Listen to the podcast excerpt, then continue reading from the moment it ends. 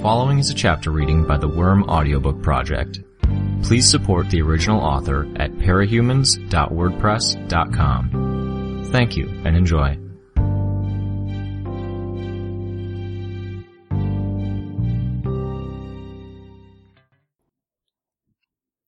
Ten point six.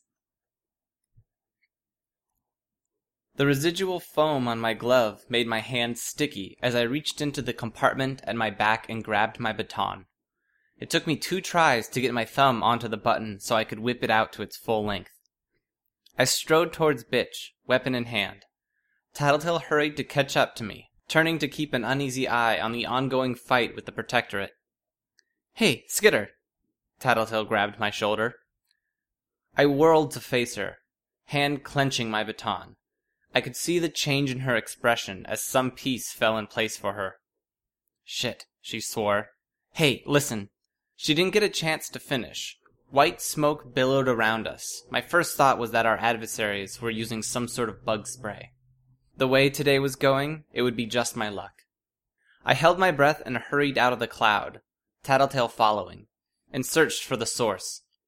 Assault was taking on Regent and Imp, while Grue and Shadowstalker were dealing with Battery and Weld. Bitch and her dogs, on the other hand, were facing down Triumph. Not the matchup I would have chosen, taking on the guy with the sonic shout, using dogs with sensitive hearing. I almost went after Bitch right then and there, but self-preservation won out over any desire for retribution. As Tattletale and I made our way around the cloud, I spotted Miss Militia. A black green energy crackled in her hand, and she lobbed a grenade my way. I scrambled back, only for it to turn out to be another canister of smoke, billowing out between Miss Militia and me. Why the smoke? The bees I had in the smoke were acting funny. I was surprised to find out why. I'd known that beekeepers used smoke to pacify the bees before collecting the honey. My assumption had been that it acted as a tranquilizer, putting them to sleep. In reality, it was forcing them to revert to instinctual behavior. It made them want to eat and feed and to flee. For those near enclosed spaces or even the corners of walls or the foundations of buildings, it made them adjust their wing beats to divert the flows of oxygen. If she'd been intending to use the smoke to screw with my insects, she'd underestimated my power. I canceled out the instincts and sent the bugs through the smoke, blind, feeling out for her. I found her running towards us through the smoke. She's coming! I shouted. In retrospect, that was a mistake. Much as I might have warned Tattletale and the others, I'd also informed Miss Militia on my location. I turned to run, but she was already raising her gun to fire with an ear shattering crack. From the way it cut past my bugs, and the wake of the disturbed air the pellets left behind them, I could only guess she just grazed me with a shotgun. I collapsed sideways to the ground, and the pain came a heartbeat later, radiating over half of my upper body, from my shoulder to my right butt cheek. I was guessing it was non lethal ammunition. It could well have been lethal, for the sheer degree of hurt it delivered, if my costume had prevented it from penetrating. Before she could shoot again, I directed my bugs to her hands and eyes, hoping to incapacitate her. I still had a small few of the capsaicin loaded bugs and sent them all her way. As hard as it was to see in the smoke, there was still faint light. The light disappeared the instant Grue used his power.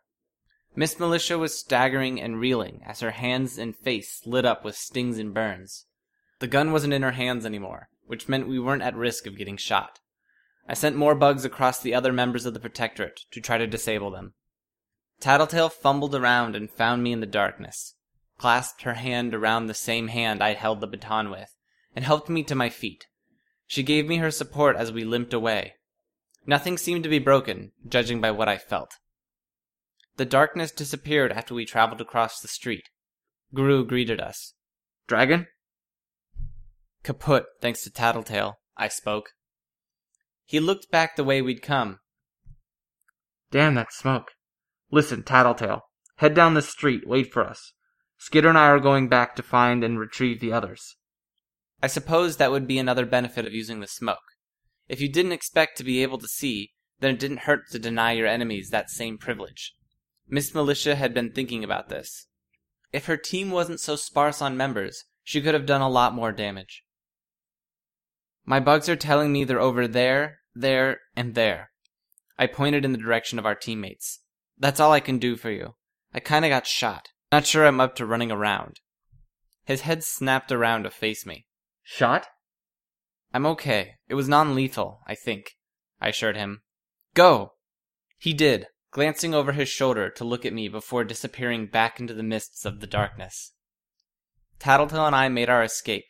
We got three blocks away before we found a spot to hide. Tattletale got out her phone and began sending messages, presumably to Grue and Coil. Our hiding place was the lobby of an apartment building. Boards had been placed over the windows, and there were signs that some people had camped out here not long ago. It was otherwise similar to Grue's apartment complex. Less tidy, obviously. You okay? Tattletale asked me. That question seems to come up a lot. I'm sorry. I knew the gun would inevitably overheat, and what little I could read off of Dragon told me she'd deal with that above anything else. I didn't think you'd be stuck there too. No, your gun thing saved my skin. The real problem was. I trailed off. I still had the baton in my hand. But the residual containment foam meant I'd probably have to peel the glove away from the weapon. I clenched the weapon tight. We sat in silence for nearly ten minutes before the rest arrived as a massed group. Shadowstalker was limping, and two of the dogs were their normal size, draped across Bentley's back, but everyone was more or less intact. Bitch's eyes widened fractionally as she saw me. I was already standing, barely feeling the hurt from where I had been grazed, blood pounding in my ears, and I can feel the buzz of my insects. How? She started. I didn't let her finish. My baton held in both hands, I struck her in the upper thigh. When she didn't fall, I let go of the baton and backhanded her. She toppled, and protests and shouts echoed around me. It hurt. Damn it, I'd never really hit someone with my hands before. I wondered if I managed to break something. There were still bugs on some of my teammates. I could sense them approaching, Grue and Imp moving to stop me. I ducked out of the way of their hands before they could grab me, and then held up my baton, menacing at them. I cast a momentary glance toward Shadowstalker, then augmented my voice with the buzzing and chirping of my swarm. Don't! What the hell are you doing? Grue roared. Ask her. My response was barely above a growl. Grue glanced down at Bitch, who was rubbing her chin, opening her jaw wide as if testing it. I dropped down to my crouch so quickly that my knees slammed into the ground. I grabbed the upper end of the baton and pulled it over Bitch's head, forcing the bar between her teeth, pulling back hard. Grue moved to stop me once more, and I shook my head. He hesitated, then stopped. Bentley was pacing towards me, snarling at the attack on his owner. I met his gaze with my own, unflinching, and he didn't lunge to attack, maybe because he didn't want to hurt his master in the process.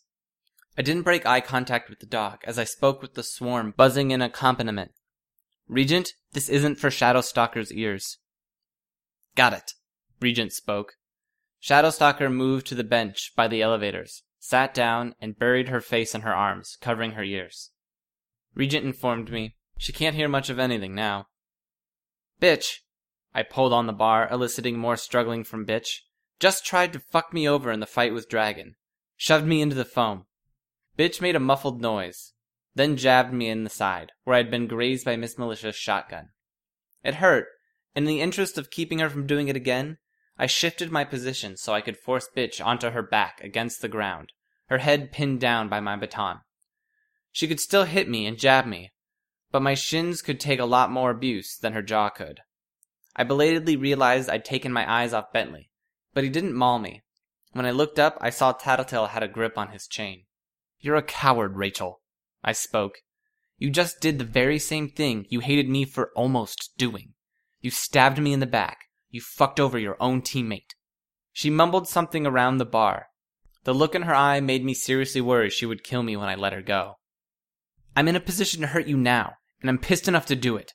I spoke, my voice low, but I won't. This vendetta against me ends now. You got your shot at me, you fucked it up.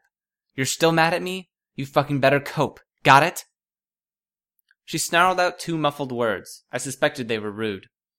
When I spoke next, I bent low and whispered the words for her, and her alone. When you're tossing and turning and trying to sleep, remembering what I did and said here and getting pissed off about it, remember that you were the weak one. You embarrassed yourself, fucked up.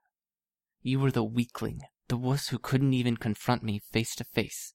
And knowing you like I do, I'm betting it's going to gnaw at you. That's as much punishment as I could inflict, I think. That's on you, not me. You said it yourself a while back. It's a mistake to underestimate me. You want another shot at it? It better be really damn good. Because if it isn't, I'm going to survive. I'm going to get away. And then I might break your jaw for real. For starters. I stood, removing the baton from her mouth and stepping away, to give her room to stand. Leaning against the wall, I pressed the button and collapsed the baton into the handle. I stared at her. Working her jaw, she stood and glared at me. She either didn't have a response for me, or she did and her jaw hurt too much for her to try giving it. None of the others were jumping into the middle of this. In the face of the silence, I offered one final comment. I think I've already covered what happens if you want to continue this vendetta. Now I'm going to offer you a deal. Number three, I think. And my deals with you are usually pretty fair, if I may say so myself. Her eyes narrowed. I fucked up. You fucked up. Whatever. Insult for insult. Blow for blow. I'd like to think we're even. So now I'm going to trust you to have my back. I'm going to put myself in more situations where you have a prime chance at fucking me over, backstabbing me, catching me at my most vulnerable, because we can't function as a team any other way. I'm going to treat you like a damned teammate, Rachel. But I'll go one step further. You think you can put this behind you and satisfy yourself with whatever you tried to pull earlier tonight? Cool. Because if you're willing, I'll come with you to help take care of your dogs. I'll bring fucking lunch if you want it. That's the deal I'm offering you. Pissed as I am right now, I'll be your damn friend. She looked away, down at the ground, scowling. Take it or leave it. She decided to leave it, apparently. Bitch stomped away, slamming the door the moment Bentley passed through it, leaving the rest of us standing there in the rubbish strewn apartment building. Grue sighed audibly and looked over our group. We better go. We should decide what we're going to do with Shadowstalker now. We could keep her, Imp spoke. Regent shook his head. Nope. There are drawbacks to this, and one of them is that I lose control of anyone I'm controlling while I sleep. Better to get rid of her on my terms than have her trying to shoot me in the throat while I take a nap. And it's kind of fucked up, I spoke. I thought you were all in, Regent said. I am, but that doesn't mean I'm an idiot, I retorted. This kind of mind control? Body control, Regent interrupted, his tone bored. Her mind still belongs to her. Semantics. This kind of mind control is pretty high up there on the scale of fucked upness. People are going to respond to that. It might be the nudge they need to start responding to us with lethal force. Think of how different tonight would have played out if Dragon and Miss Militia hadn't held back. Sure, he shrugged. Whatever. I don't know why you're arguing with me. I agree. We should get rid of her. What did you do back in the old days? Tattletale asked. Kept three people I used regularly, with my sister's help. But this is fine. Look, watch. Shadowstalker stood, lowering her hands and arms from around her head, and walked over to the door. She faced Regent. I'm letting you go, he spoke. And then he did. She dropped to all fours on the ground, grunting. A second later, she was loading her bolt, spinning to point her crossbow at him. She stopped before firing. There's a catch, he spoke. My power, once I've figured someone out, it's a lot easier to control them after. Any time you come near me, I can do this. I can use my power and retake control in the blink of an eye. He had her raise her crossbow and point it at her temple. It was a tranquilizer dart, but the meaning seemed pretty damn clear. Next time I get control, I'm keeping you for a full day. Maybe two, if I feel like pulling an all nighter. And here's the funny part there was no humor in his voice. I'm going to do it even if I'm in civilian clothes. If my power tells me you're in range, you won't even know when it's coming. You're now a liability to the wards, and you won't ever know when or where I'm going to get control again. Unless you leave, skip town, join another team. She nodded slowly. The movement was jerky, which was peculiar. Was he giving her limited control of her own movements? Now let's walk you off to the other end of the city before I release you. I don't think you're quite stupid enough to try and follow us, but I think my teammates would be more comfortable if they were sure. Shadowstalker turned and walked through the door. Regent looked at us, shrugging. Good enough? She might be mad enough to come after someone else in our group, but yeah, good. Grue said. Let's go deliver the stuff. We didn't meet Coil in the underground base, and the people surrounding him weren't all the same uniformed mercenaries that had made up his entourage in prior meetings. The meeting place was at the south end of the docks, near the border to the downtown area, and it was closer in appearance to the refurbished, ramshackled building where I reunited with the Undersiders than anything else. The building was an old quadruplex, and it had been reinforced with metal panels, sandbags, and plastic sheeting to keep the interior crisp and dry, much as the other buildings had.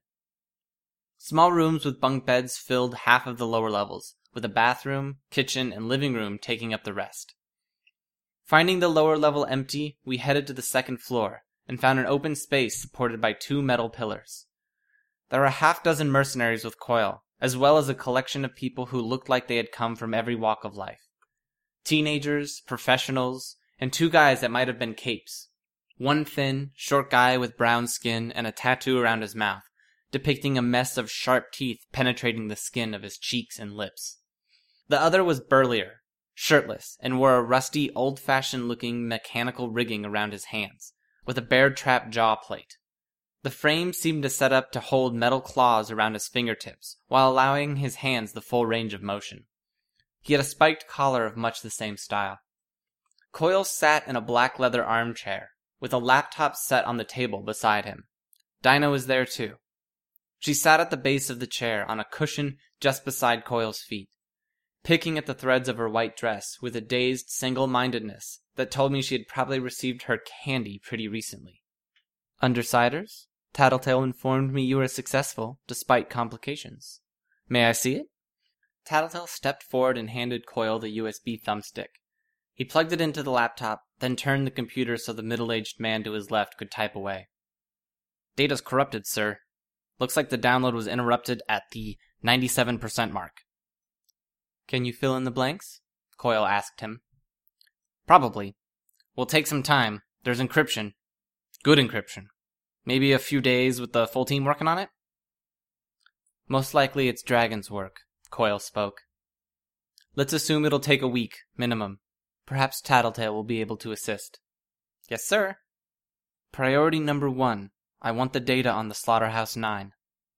I felt a chill, but didn't say anything. Was he intending to hire the team?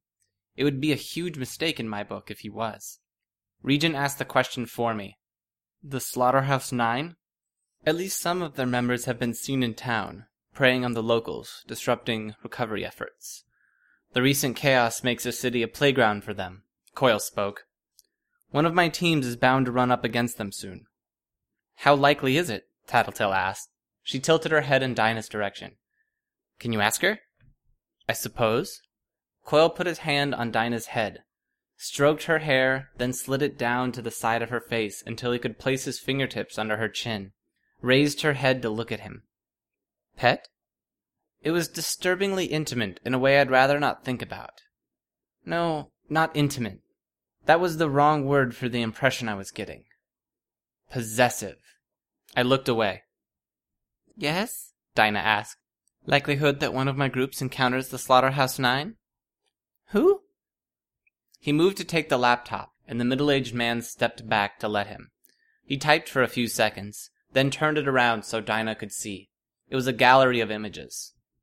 Bonesaw, he spoke. The girl on the screen looked barely older than Dinah, maybe the same age as Aisha. The image showed her wide eyed, a spray of dried blood painted her face at a diagonal. Shatterbird, a dark haired, brown skinned woman with a helmet covering the upper half of her face, in a beak shape. I was reminded of Iron Falcon, the boy I'd tried to help, who died in the Endbringer attack. From what I'd read, Shatterbird usually used her power as the Nine arrived in the city, to maximize panic and terror. I supposed they were flying under the radar for now. Fuck, I'd have to do something about my costume just in case. Crawler. No portrait this time. It was a still from a surveillance camera, a misshapen silhouette, not even humanoid, in a shadowy area. I'd come across stories about him when I'd been researching possible superhero names for myself. Not pretty. Mannequin. Another long distance shot. The figure was standing by Bonesaw in the photograph, with other hulking figures within the shadows of the background. He stood almost twice her height, and he looked artificial. His body was in pieces, each section wrapped in a hard shell of ceramic or plastic or white painted metal. I couldn't be sure. His joints were a mix of loose chains and ball joints. A tinker with a body modification fetish. I couldn't say how much of the transformation was his own power and how much was Bonesaw's work. The Siberian. A woman, naked from head to toe, her body painted in alternating stripes of jet black and snow white. She had gone up against the triumvirate, Legend, Alexandria, and Eidolon on a dozen occasions, and she was still around to talk about it.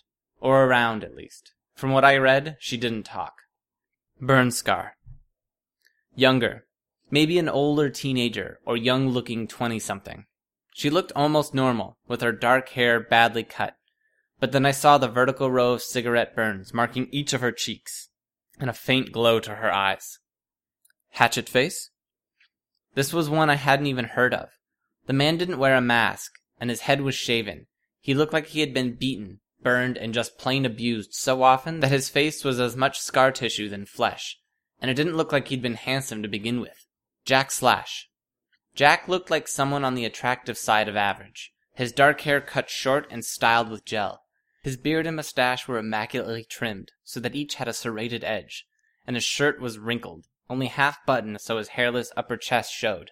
He had kind of a Johnny Depp look to him, though he had more of a widow's peak, a longer face, and lighter eyes. Good looking if you looked past the fact that he was a mass murderer. He held a small kitchen knife in the photo. There were parahumans who were fucked up before powers entered the picture, like Bitch, and there were parahumans who became monsters after they got their powers, like Bakuda. Then there were really dangerous ones. The ones who had probably been monsters before powers were even on the table, and then they got worse. And if that wasn't bad enough, you had Bonesaw, who was like some kind of artist, as psychopaths went. The sort of person that drew other lunatics to her, just because they wanted to see what she would do next. Even that wouldn't normally work as a dynamic, but as I understood it, Jack somehow managed to play them off one another and keep the group more or less intact. He was familiar enough with the psychology of his group and just plain charismatic enough to keep them from killing one another. Which wasn't to say they didn't. There were only eight members in their group at present, and the turnover rate was pretty damn high, because they had a tendency towards recklessness, infighting, and showy displays. They thought nothing of descending on an elementary school just because they could. When the heroes came for them, they came with lethal force. Hmm, Dinah said. What is it, pet? Coil murmured. It's him. Who? She pointed at the screen, at Jack Slash. Him. You're going to have to explain to us, pet. What about him? He's the one who makes everyone die. I shivered. What? Everyone here? Dinah shook her head, her hair flying out to either side. Everyone. I don't understand. Can't explain. Try, he urged her. Sometimes it's in two years, sometimes it's in eight, sometimes in between. But if he's alive, something happens and everyone on Earth starts to die. Not that everyone doesn't die anyways, but they die really fast when that something happens. All one after another, and in a year almost everyone is dead. So I said everyone, if that makes sense. And a few live, but they die pretty soon after anyways. And shh, pet. I think we understand what you're saying. Quiet now. Unless you think of something important. We need to consider this. Silence reigned for a few long seconds. You could have heard a pin drop. His power isn't all that, I don't think. Grue spoke, slowly, as if considering the words as he spoke. Space warping effects, so any blades he was holding have an edge that extends a horrendously long distance all with the optimal force behind the swing. Swings his knife, cuts through an entire crowd. Doesn't make sense that he'd be able to murder everyone on Earth. Unless he somehow cuts the planet in half, Tattletale mused. That was disquieting. No, Dinah spoke. He doesn't. I think we need more numbers if we're to understand this, pet. What is the likelihood that he succeeds in this, to one decimal point? 83.4%. You said if he's alive. What if we killed him, now, to one decimal point, if I used my power? 31.2% chance someone kills him before he leaves the city, if you use your power. It doesn't happen until 15 years from now if you do. So it still happens? Coil asked. Yes, always happens. Tattletale spoke up.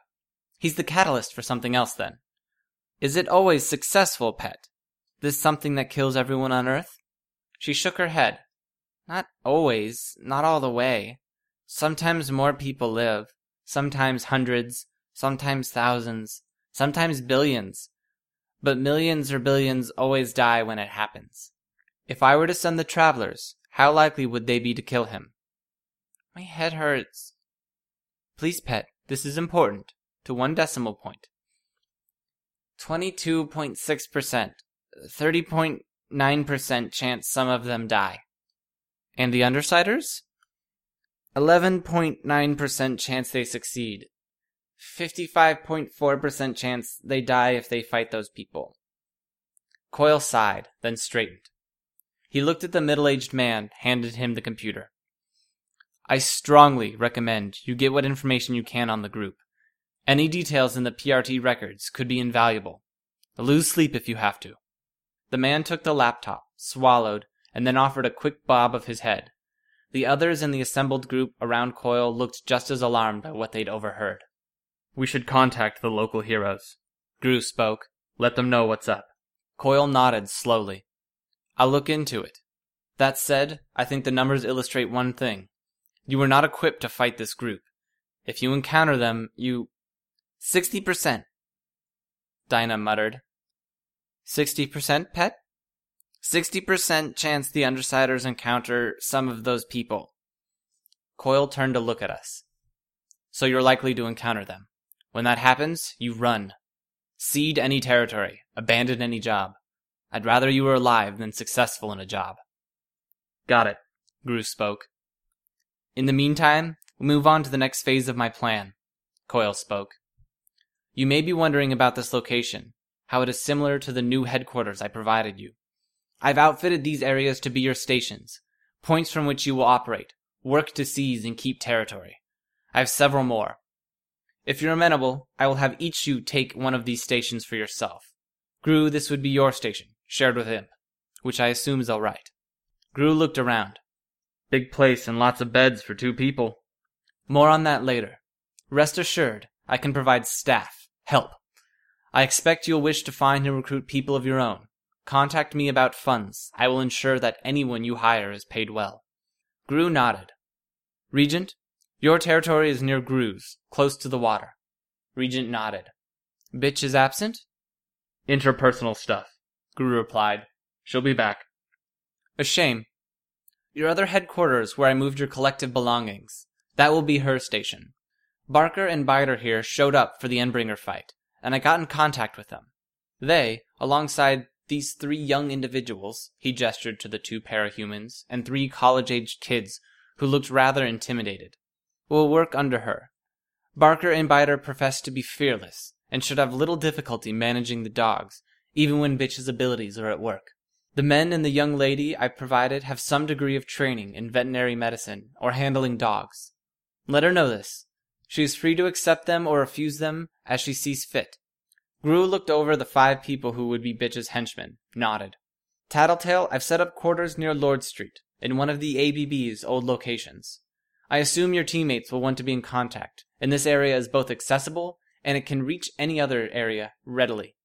The area is already furnished with computers, and you'll find staff there, people who are capable at gathering information, be it from media, computers, or the streets. You'll also find a small force of mercenaries that I've assigned to you, so you can act on that information where you see fit. Cool! Skitter, I have set up quarters near the south end of the boardwalk. Reconstruction and repair work is still ongoing there, but if you will be patient, it may well be one of the more lucrative locations when things are up and running again. I nodded. That wouldn't be far from my old home, close to our old hideout. Did that mean something? Did he know who I was? Or had Tattletale suggested it? I felt uneasy about that. Regent, Grue, Imp, and Skitter, I realize I have not detailed any employees to you to begin with. I leave it to you to start this task for yourself, to decide what you need and how you intend to operate. Once you have decided this for yourself, let me know, and I will endeavor to help you fill the blanks in your individual operations. As you leave, you'll receive emails of the locations of your individual headquarters. For the time being, all I require from you, for now, is that you establish order and assume some measure of control over your territories. There were nods all around. Your payment for tonight's job will be in your account shortly, with a bonus for the obstacles you face. Any questions? Any topics you would like to raise for discussion? A few questions, but I figure I'll see what's up with the new roles we're taking. Grue replied. Then I'll ask them. Good. I've got something I'd like to talk to you about. I spoke, augmenting my voice with the swarm's noise to mask it. In private. Yes, that's fine. I was hoping to have a private conversation with you anyways. Anyone? Anything else before we part ways? Nobody had anything further to say. Grue and the others turned to leave, and the crowd around Coil followed them soon after. One of Bitch's henchmen, Barker, was it? Leered at me as he passed, dug his hand into his groin in some sort of scratch or lewd gesture. Lovely. He'd get along great with Bitch. When the group had left the room, I could hear noises downstairs as they moved around the house. Or maybe it was Grue, checking his new place. I was left alone with Coil and Dinah. I wasn't sure I liked that our group was being split up like this. The timing seemed bad. I'd sort of been hoping I could repair the divide, and that would be hard if we were each in our own territories, doing our own things. I'd cross that bridge when I came to it. I heard about the incident at the hospital, following the Endbringer attack. I nodded. Tattletale told me that you know I was fully informed about your true nature. Yeah. Did she explain how? I shook my head. She told me about his power and confidence. Well, I suppose I may share that detail at some point in the future. You understand my desire to keep certain things private. Yeah, no, I get it. It makes sense. It's smart. Hmm, he murmured. He turned to his pet stroked her head like one might with a dog or cat. She stared down at her dress, picked at a thread that was sticking out, stretching it out long. The thread snapped, and she let it drift from her hand to the ground. Then she started picking at another. Coil interrupted my observations. So, you wish to discuss something? Yeah, I've made a decision. Do tell. Before, back in the limousine, you asked me what I wanted out of all of this what I desired from my deal with you. Yes? I asked you to fix the city. You told me you planned on doing that anyways, that I should ask for something else. And you've decided. Yeah. I took a deep breath. Dinah, your pet. You want me to release her? I'm afraid. I hurried to cut him off. No. He stopped, tilted his head slightly. I swallowed, felt an ugly feeling in my gut. I know she's invaluable to you. I know how useful her talent is, and the lengths you went to in getting hold of them. I don't like it, but I get it. He didn't respond. He just stared at me, his mask lacking eye holes, just black cloth stretched over eye sockets. I. All I'm asking is that you let her go when you've done it. When you take this city, when you've succeeded in your plan, you release her to go home, to her family. If you do that, I'll work for you. I'll try harder than anyone to get this city under your control, and then I'll work for you as long as you'll have me afterwards. I'm afraid, Skitter, that this deal doesn't quite balance out. I intend no offense, but my initial impression is that my pet is far more valuable to me than you are. No. My heart sank. But I can accept it, he spoke. Provided you prove to me that your talents are worth losing hers. I admit the active assistance you can provide might prove more useful when the city is firmly in my grasp, when I have less to be concerned about in terms of day to day operations. I nodded numbly. Anything else? I shook my head, then turned to leave, wordlessly. When I went downstairs, Tattletale and Regent were already gone. Maybe they were checking out their places. Grue and Imp were in the living room, opening crates of stuff to see the supplies they had available. I wasn't up to talking to them, or explaining the recent conversation. Leaving the building without a word, I sloshed through the water. I realized my fists were clenched, and my glove was sticking to itself, thanks to the residual containment foam. Annoying. I wondered if I could scrub it off. When I peeled my fingers away from the glove, I realized my hand was shaking. I took a deep breath to calm my nerves. I could do this. Whatever I had to do, I was going to help that girl.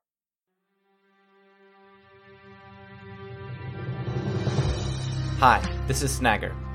You just finished listening to a chapter from Arc 10, Parasite, from the web serial Worm by Wildbow. This production is brought to you by the Worm Audiobook Project.